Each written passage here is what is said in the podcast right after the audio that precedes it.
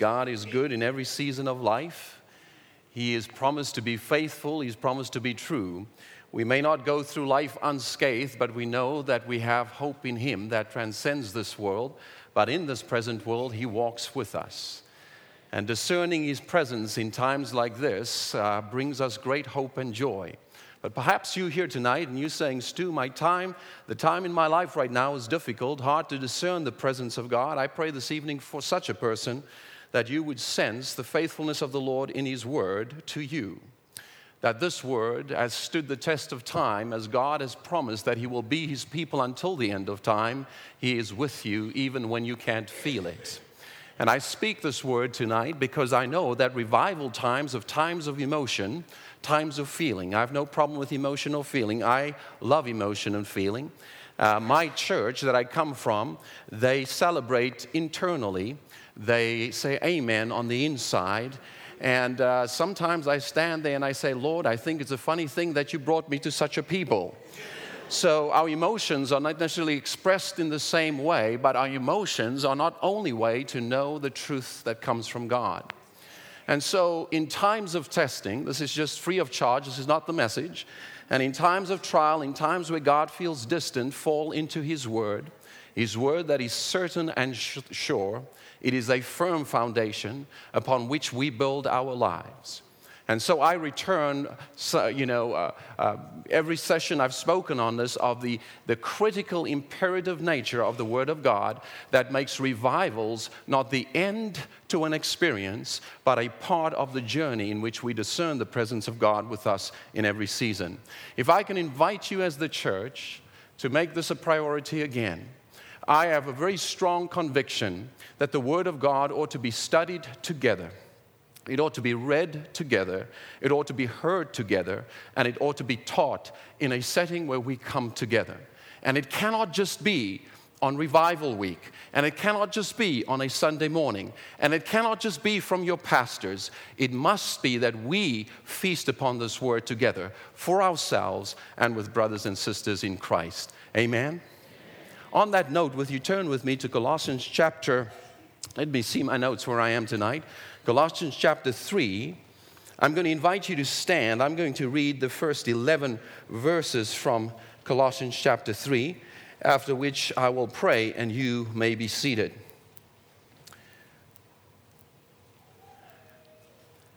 Since then, you have been raised with Christ. Set your hearts on things above, where Christ is, seated at the right hand of God. Set your minds on things above, not on earthly things, for you died and your life is now hidden with Christ in God. When Christ, who is your life, appears, then you also will appear with him in glory. Put to death, therefore, whatever belongs to your earthly nature sexual immorality, impurity, lust, evil desires, and greed, which is idolatry. Because of these, the wrath of God is coming. You used to walk in these ways in the life you once lived, but now you must also rid yourself of all such things as these anger, rage, malice, slander, and filthy language from your lips. Do not lie to each other, since you have taken off your old self with its practices and have put on the new self, which is being renewed in the knowledge in the image of its creator. Here, there is no Gentile or Jew, circumcised or uncircumcised, barbarian, Scythian, slave or free, but Christ is all and is in all. Therefore, as God's chosen people, holy and dearly loved, clothe yourselves with compassion, kindness, humility, gentleness, and patience. Bear with each other. and forgive one another. If any of you has a grievance against someone, forgive as the Lord forgave you. And over all these virtues, put on love, which binds them all together in perfect unity. Let the peace of Christ rule in your hearts. Since, as members of one body, you were called to peace, and be thankful. Let the message of Christ dwell among you richly as you teach and admonish one another with all wisdom through psalms, hymns, and songs from the Spirit, singing to God with gratitude in your hearts. And whatever you do, whether in word or deed, do it all in the name of the Lord Jesus, giving thanks to God the Father through him. The word of the Lord. Father God, this evening I thank you for the church gathered before you. I stand before you again as your spokesperson. I recognize that your spirit does not come and render me a robot or simply a loudspeaker. Your spirit works in the very ordinary person that I am, using the faculties you've given me, the abilities you've given me, and even the thoughts you've given me. But it is an amazing thing that throughout history you have shown a divine preference to use ordinary people to do the work of the kingdom. I pray this evening that you would remove the false perspective amongst us that only some are called to do the work of the kingdom. I pray that you would remind us this evening that if we confess you as the Lord Jesus Christ, it is by your Spirit working in and through who we are, in our personalities, with our faculties, with the gifts and the graces that you've given us, that we are able to represent you in this world. For you delight in who you've made us to be. May we find joy in being who you've made us to be. This evening, as we hear your word, may we hear it with open ears and open hearts. May we not simply seek more information, but may we desire to experience the indwelling presence of your Holy Spirit that leads and guides us in all truth, so that revival will not be the end to an experience, but indeed a catalyst for a life lived by the joy and the presence of the Lord Jesus Christ that work within us. So now, Father, I stand humbly before you I ask that you would remove from me the temptation to want to be great, so that I would speak that which is true. May you be lifted up. May your agenda take place. And thank you so much for the wonderful gift and the calling upon my life. For this I give you thanks in Jesus' name. You may be seated.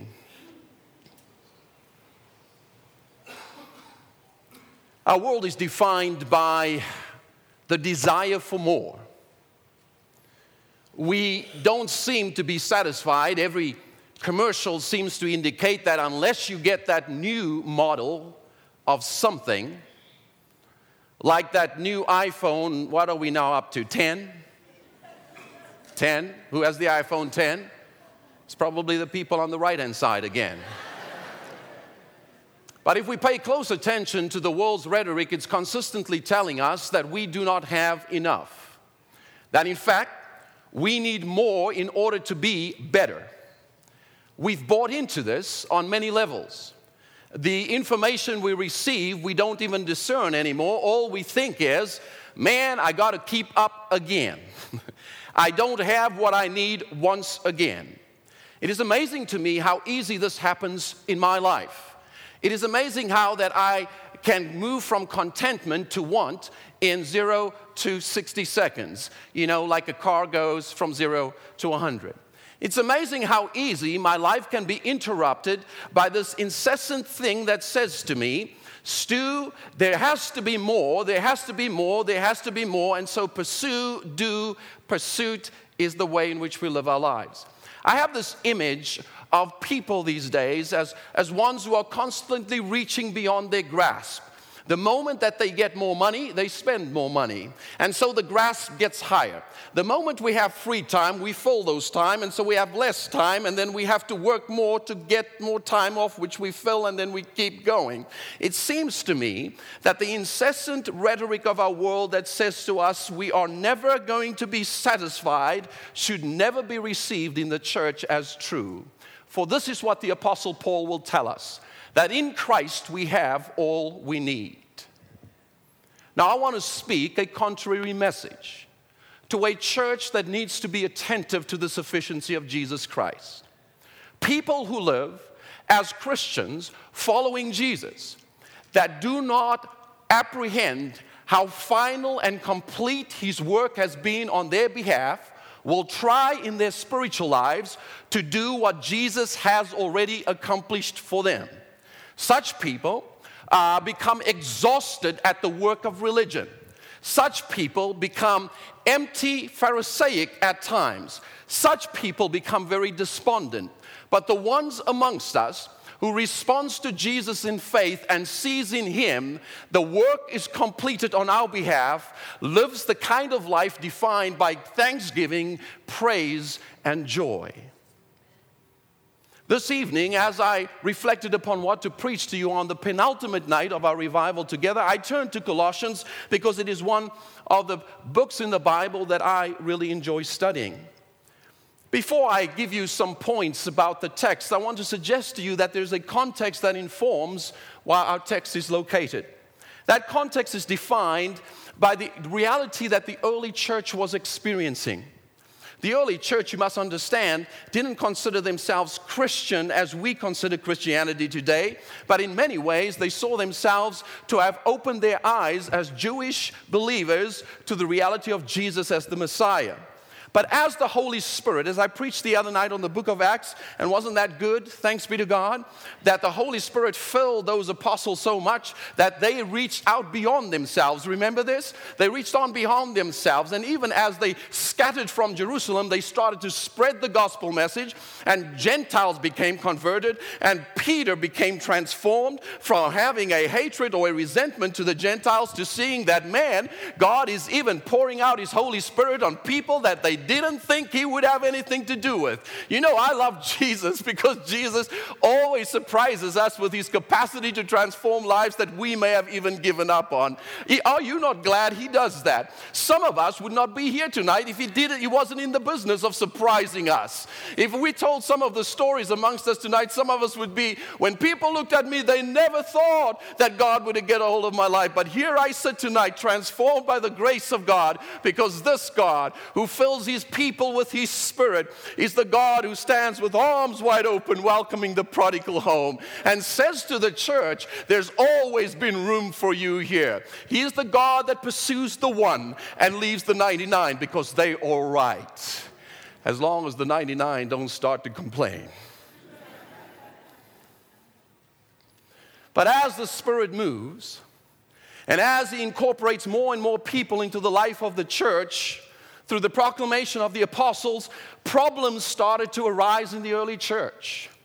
You know, there's this false perspective when we talk about returning to the church in Acts that they were perfect. the early church was never perfect. The only person perfect in the church, of course, is Jesus.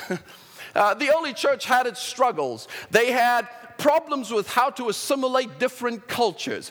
Uh, stay with me for a second. Think of it this way when Jesus became Lord of these people in a culture in which children were put to one side, women were put to another side, and Gentiles were put to another side, and Jews were put to another side, and they started to meet in the homes of believers because Jewish temple guards said, You can't come in here. They were being so revolutionary, they were bringing people together that never worshiped together before. You want to tell me there was no problems? They had all kinds of challenges. What do we do with this new community? What do we do with this growing community in which people are a part of this thing now that had never been before? Not only uh, did they experience the pressure from Rome and the persecution from the emperor in their day, but the, the, the, the, the most threatening pressure for the church, I think, even today, is not the external ones, it's the internal ones.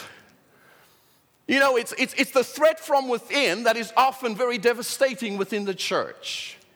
You see, the church has always experienced external threats.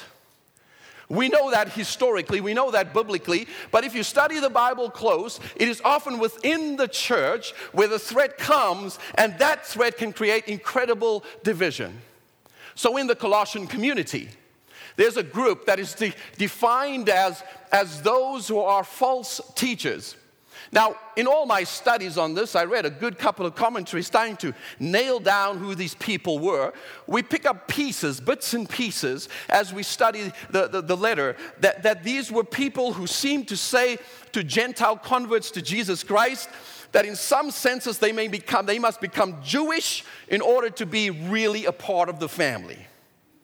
Some of them were saying you need to be enlightened more and you need to have spiritual visions in order to really be on the inside.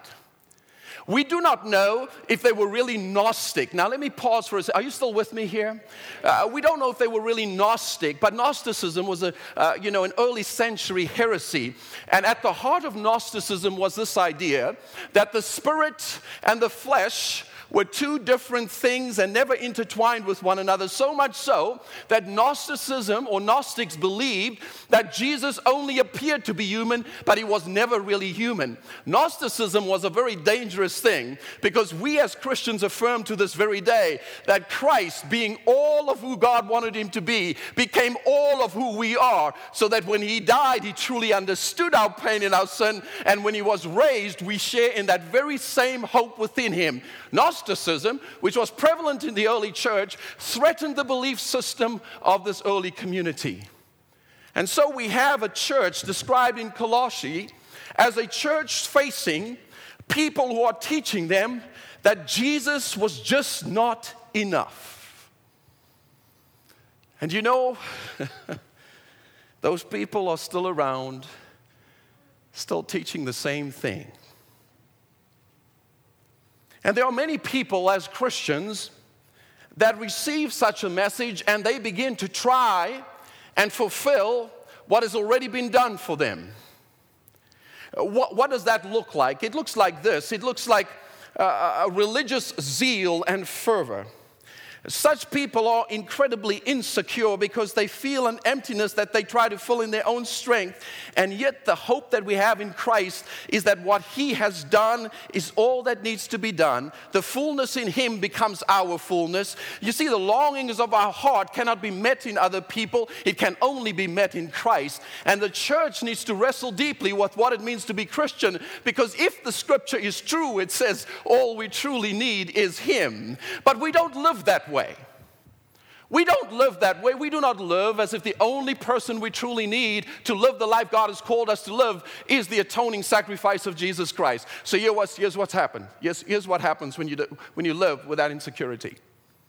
You tend to look at other people for what only Christ can offer you.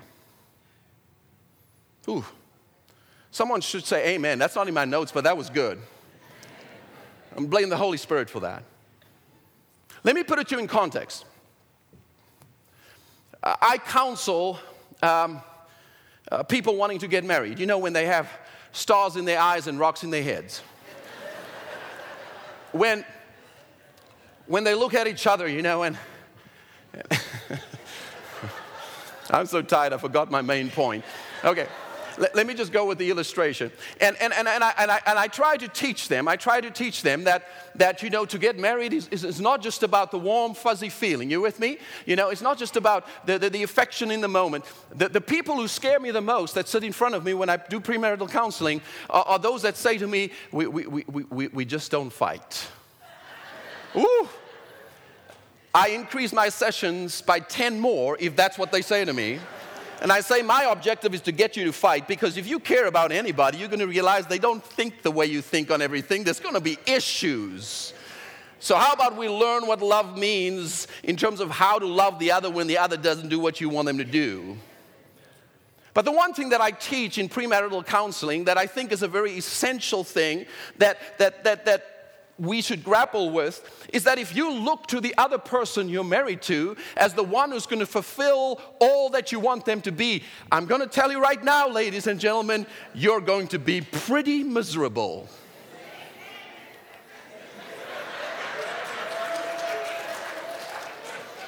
Some of you didn't know you came here for premarital counsel. And some of you married ones are, moving away from each other as I'm preaching this. But here's what I'm trying to say if Christ is not sufficient, you try to fill your life with the expectations you place on other people that can never do for you what God has offered you already. So if it's not a person, some people become obsessed with a career. Some people become obsessed with their children. Some people hinge their identity and their sense of value on their accomplishments. Some people become super religious because they believe by being super religious, maybe the deep knowing emptiness within them will go away. Some people turn to alcohol, some people turn to drugs, but the more subtle things is is that we make good things idols in our life because the idols are not going to fulfill what only the true and living God can fulfill. And anything that we overlove instead of Christ who is sufficient becomes that idol in our lives. Listen, let me say it to you this way. We can identify all kinds of sins, but the biggest challenge in the church today is not to worship good things in inordinate ways. It is not to worship things out of what they uh, more than we should be worshiping Him. We can worship our spouses, we can worship our careers, we can worship our religion, we can worship things that doesn't matter to God, but only when Jesus becomes the center point of our worship, the sufficiency of our life, are we able to love our spouses as we ought to? Are we able to do our jobs without it becoming our life? Are we able to hold on closely to things without it becoming an idol? And God's people say, Amen.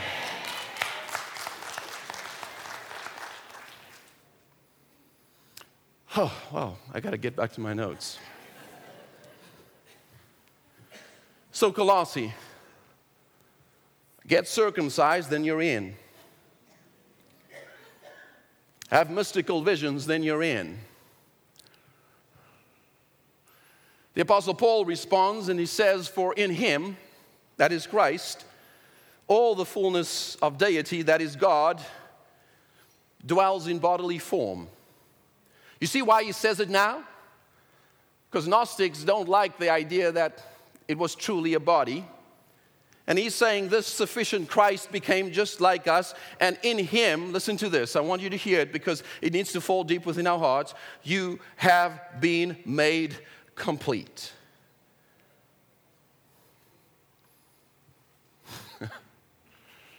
Eugene Peterson, in the paraphrase, says it this way everything of God gets expressed in him. So you can see and hear him clearly. You don't need a telescope a microscope or a horoscope to realize the fullness of Christ and the emptiness of the universe without Him. When you come to Him, that fullness comes together for you too. His power extends over everything. When I moved to Canada, I left home about a year and a half after my family was killed in an accident. I had a sense that God was calling me. When people ask me today, what motivated you to go to Calgary? I say 10% hope that God was leading and 90% ignorance. I had no idea how cold Calgary would be. I've told this story many times, but it's worth a laugh. Cool Runnings makes me cry. It is not a funny movie to me because I lived that reality. I did not know that your tears could freeze. Uh, I did not know that it can get so cold that you can't even literally cry. But it's amazing how your heart warms up when you meet a pretty lady. And I did a Bible study. You see, I was smart. I thought, I'm alone, I'm lonely. Let's have a Bible study. That's a good way to meet some, some, some friends. I wasn't looking for a girlfriend. Please, please, please. I had noble intentions. But I couldn't help uh, but notice this beautiful uh, blue eyed blonde. Now, I got to say it this way she saw me and she was smitten. She, she, she took one look at this black Adonis and thought, oh man. God has provided, God has provided. Thanks be to Jesus. She's not here, so I can say anything I want. You have to understand my life. Of course, I've now lost mom, dad, brother, and sister. Um, very young. Parents under the age of 50. My brother was 17, my sister 11 years old. I just moved to this strange country. I joke about the cold, but the cold felt very, very bitter. In fact, when I think about that first winter here, I remember my loneliness. I remember my questioning. I remember whether I believed, uh, you know, I, I said to myself, do I believe that God is in all of this? The reality of their loss set in in a profound way. Uh, I cried and cried and cried. Got sick. They took me to the hospital. They couldn't find anything wrong with me other than give me a massive bill because I had no insurance. And uh, the first few months, every time I got on the phone talking to friends back home, I cried so bitterly, I just wanted to go home. I asked God deep questions in that season. I asked him questions about meaning and purpose and whether he truly was leading me. And then I met my wife.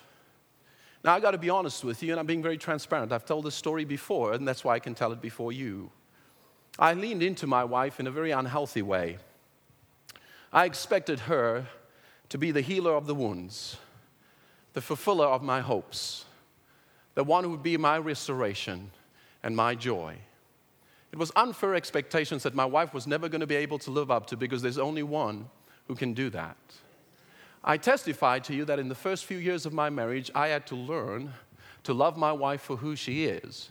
And the best way I could do that was to fall in love with the one who has always loved me first. As I grew closer to Jesus, I was able to love my wife in such a profound way that I did not overlove her. I know that sounds weird to say. Some of us sitting here, we're overloving people that just cannot live up to what we want them to be. And we're not choosing anybody because we have unfair expectations of what they're supposed to offer us. And I'm here to say to you that we're all human beings. You get married, it's one of the most refining, humbling things you can do in your life other than have children. You want to know that you're not as good as you thought you are? Get married. You want to know that you're not as patient as you thought you are? Get married. You want to know that your worldview can be challenged and rattled by somebody else who just does not see that you are right? Get married. But the wonderful thing is, that as Christ becomes the center, the sufficiency of my life, I'm able to hold other things in proper perspective. I want you to understand how important this is for us as Christians. We have this inordinate tendency to try and fulfill what God has already given us. And so we ought to respond to the sufficiency of Christ in worship, as the Apostle Paul says, and give thanks for God because in Christ He has given us life. He is the one we truly need. At the center of our being, being is this one who's called Jesus, who has given His very Spirit to inhabit His people. Our response in faith to believing Jesus is enough every day of our life will bring liberation in other areas of our life. You will find yourself not wanting as much as you want right now. You know what's the scary thing for me as a pastor? Is how that Christians have become consumers of the church. The insufficiency is so rampant that churches must now compete with the fastest trends that are out there. You see, this kind of idea of church is one that is driven not by the Spirit of God, but by our insufficiency. It is driven by our need to obtain and to get things that we already know is not going to bring us the true joy. Listen, what your church needs is not a greater, bigger pastor, bigger building, better sound system, as all those things are good, or better worship leader. What the church needs is Christians who come so filled with the Spirit because they know Jesus has paid the price for them. And when they gather, listen, listen, and when they gather, it doesn't matter if you're singing a hymn or a chorus. It doesn't matter if this band is good like they are tonight or terrible. Uh, it doesn't matter whether the seats are comfortable enough. You can't wait to give him thanks because you have found in him all that you need. And you praise him from deep within your being. You give him thanks. You know what worship services ought to be defined by? By thanksgiving. You know what worship service ought to be? A moment in which we just pause and say, He has paid it all, thanks be to God. And we sing and we honor the one who is all sufficient, the one who yesterday, today, and forever is the same, the one who paid the price for me so that I may stand before you as the Son of the living God, the one who has called me by name and said, You are mine, the one who has walked on water, the one who has risen from the dead, the one who's the beginning and the end, the one who is in control of all things. This Jesus, He is sufficient. He has left nothing undone. He has given us all we need for life. We need to believe, friends, that nothing is left undone for us. In Him there is sufficiency. He is the reason we worship God, He is the reason we are here today. Jesus sees everything we need. When we believe it, when we believe it, we can have a little and we'll be content. When we believe it, we can have a lot and we will be generous. When we believe it, even when someone gives you that look, like, what are you wearing tonight? You can praise Jesus. When Jesus is sufficient, the insecurities that often lead to brokenness and heartache and pain are lessened. When Jesus is enough, the church rejoices and people find peace. So, I didn't know how I was going to go tonight. Because I, you know, it's, it's, coming to the end of this. You can hear my voice, right? I'm feeling tired. As I was sitting there, I said, Lord, I don't feel like I have any, any energy tonight. And, and I feel like I need energy for this crowd. And you know, that little voice that says, Oh, you know, Stu, you got to really dig deep and try your best tonight, was confronted by the very thought that I'm offering you. Is this thought that comes to me in the form of the question Is Jesus always enough for you, Stu? Because if He is, then even in your weakness, He's your strength. Even when you're not your best, He is the best. Listen, I used to hate failing because it would embarrass me. You know what I've come to realize? I once preached a message, I gotta be honest with you. I once preached a message in front of a bunch of academics in a theological college. I was asked to come because someone gave them the notion that I'm a good preacher. it was a busy week in my church. I came, I was not as prepared as I needed to be. I was nervous and anxious. I got up there and I blubbered my way through some text. I mean, you could hear a pin drop, and that's how my sermon dropped boom, right to the ground. I left, and a very dear friend of mine put his arm around me as an arm of consolation. he said, he said, Oh, Stu, I love you. I didn't want to hear that. You know, oh, Stu, I love you. I appreciate your heart. You know what that means, right? That's code for, man, you really sucked. And, and I don't think they're going to have you back.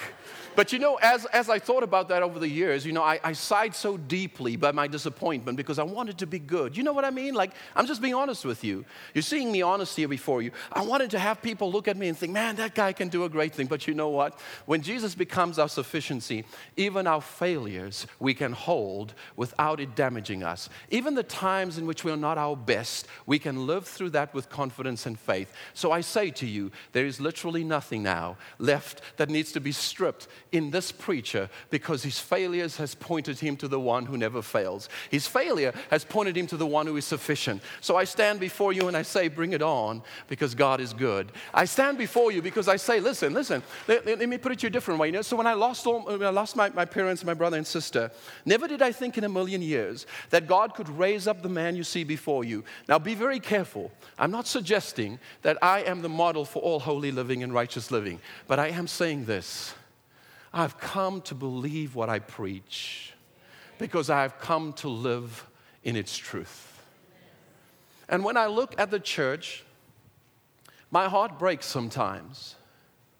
I see the deficiency, the sense of want and the sense of longing. I see relationships end amongst people because it's not that the other person is not good enough or the other person doesn't have what you need. I see it end because you've expected from them what they can never give you. And yet, it hurts even more when it happens in the church because those who are in the church have confessed that Jesus is enough. So I wonder and I ask, what do we do to believe this? How do we enter in to have the sufficiency of Jesus Christ so overwhelm our being that we do not look for what we can only find in Him elsewhere? I suggest to you tonight just some thoughts as I close. That one of the things we need to return to is what the apostle says to us that we have to set our hearts on things above. You know, when we look to Jesus Christ, and the reason we have a cross in this sanctuary and in most Christian churches is because it wants to direct our eyes not to the insufficiency in the world, but to Jesus, who is our Lord and Savior. When we come into worship, we come to look to that cross to remember the price that was paid for us. He died so that I don't need to live as a sinner. He died to set me free. You know the scripture in here that talks about leave your past behind, get rid of it, let it die? You know what? Jesus said, I've taken care of that for you. Do you believe it? Do you have faith to believe that I've taken care of that for you so that you can live as I want you to live? When we start to set our eyes and our gaze towards the things of above, the things of God, it changes our circumstances. But the problem is that many of us place other identities in front of our identity as Christ followers. Some of us have, have said to ourselves, you know, I, I, I, I am a, I am a, I'm a Jamaican Christian.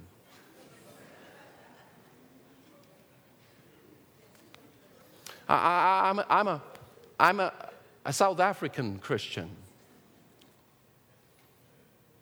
Some of us have have defined our Christianity by lesser important identities. You know, when, when, when, the scripture says this here, here there's no Gentile or Jew, circumcised or uncircumcised, barbarian, Scythian, slave or free, but Christ is all and is in all. I think the Apostle Paul is saying all other ways of defining yourself, when Christ becomes your sufficiency, fall down the ladder and he becomes the way in which you define yourself. You are known first as a child and daughter of the living God. When we believe this, when we believe that Jesus changes that, that he makes us his own, we see the world differently. If we don't believe this, we tend to interpret our Christianity through our cultural lenses. We tend to interpret our Christianity through our preferences. We tend to turn, you know, you know why you can have a racist Christian? Because they've put their race in front of Christianity. Do you understand what I'm saying?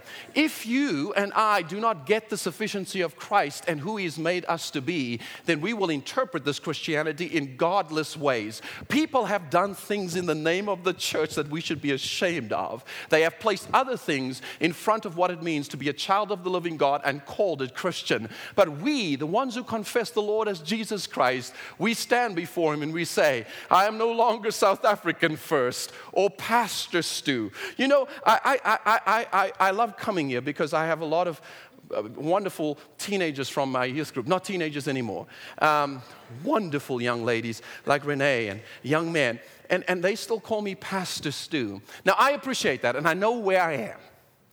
So don't get me wrong, I'm not being disrespectful. But I sometimes say to them, I was first named Stuart, it's okay. Jesus is not going to hurl a holy dart at you if you call me by my first name. And I feel it's the same with us as Christians. We need to recognize that the identity given to us is that of child of the living God. That changes everything. It changes everything. Look, I don't trust myself enough if I think about my, my, my background is more important than who Jesus says I am. My success is more important. My education is more important. My, my culture is more important. You see, the world can't get to this place because the world hasn't said, I've been reborn. We've been reborn, we've been given a new name. And as we look at our world, we look at it differently. You see, whatever becomes more significant than Jesus in your life is the thing you're obsessing about right now. It's the thing that occupies most of your time. It's a thing that you deeply long for. It's that thing that you will spend your resources on. And if you want to know what those things are, just think very carefully of what I just said to you. Those are the kinds of things that I think we need to confess to Him tonight and to let go of. When we let go, wonderful things happen. I don't know if I quite communicated as I wanted to tonight, but I think that's enough for now. I got one good one left, and all God's people says amen. But this evening, as I look at this congregation, people from different places, some of you born here in this country, some of you, like me, an immigrant to this country. The hope of the gospel is this that Christ is so sufficient and changes lives so much so that all of the differences we have does not stand in the way of us being one family, birthed through the power of His Spirit and the sacrifice of Christ. You know why this identity thing is so important? It is important because the world today is looking to the church. Uh, not actually, it's not looking to the church because it doesn't believe that the church has anything to offer it. But what if? What if the church becomes a place where there truly is no Jew or Gentile? Or let me say it in contemporary words there's no Trinidadian or Australian, there's no Guyanese or Barbadian. Help me out. There's no one born in Scarborough and Etobicoke. Does that even work? What if the church becomes the kind of place where the way in which the world distinguishes us no longer has power because Christ has power over us and we live true to our baptismal identity? I'll tell you what happens. I think people will notice.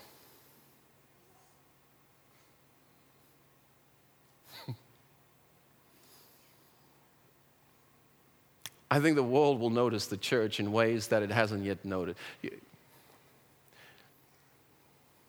I think we will rise up with such unity and such power that we would be a witness in a world that is grappling with what it means to try and live together in harmony.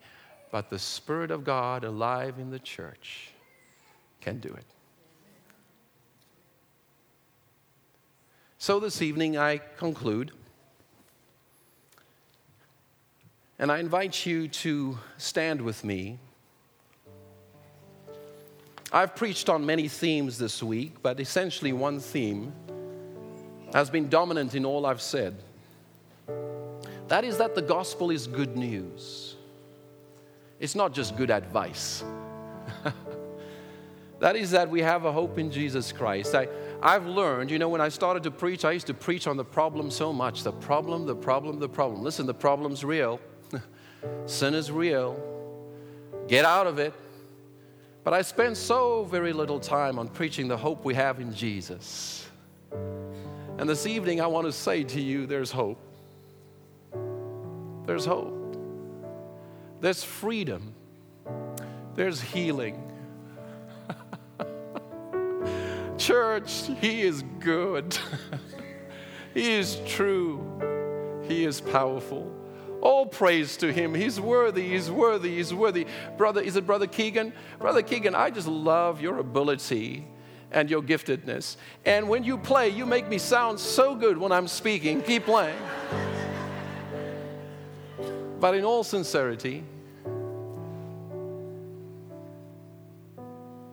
it is good news tonight. Let me pray. Father God, Thank you for the church. Thank you for the way in which you've helped me to, to find deep connection and love for the people here. Because I believe that when Jesus came, he did not just come to tell us truth, he, he lived truth encased in love. He, he presented what is right because he loved those he was presenting it to. And I think that good preaching must be loving preaching always. Sometimes it's hard, sometimes truth can hurt.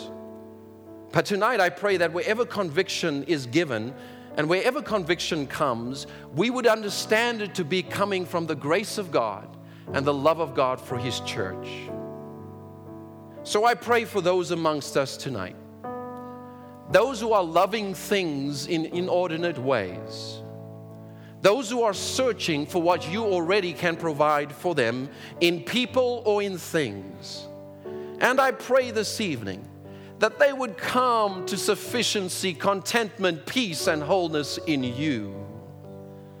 I pray, Father, that they would place again the priority not on others, but on you. That they would turn to you as the author and the perfecter of their faith. That they would turn to you in this very moment and says, Christ, let me return to what matters most.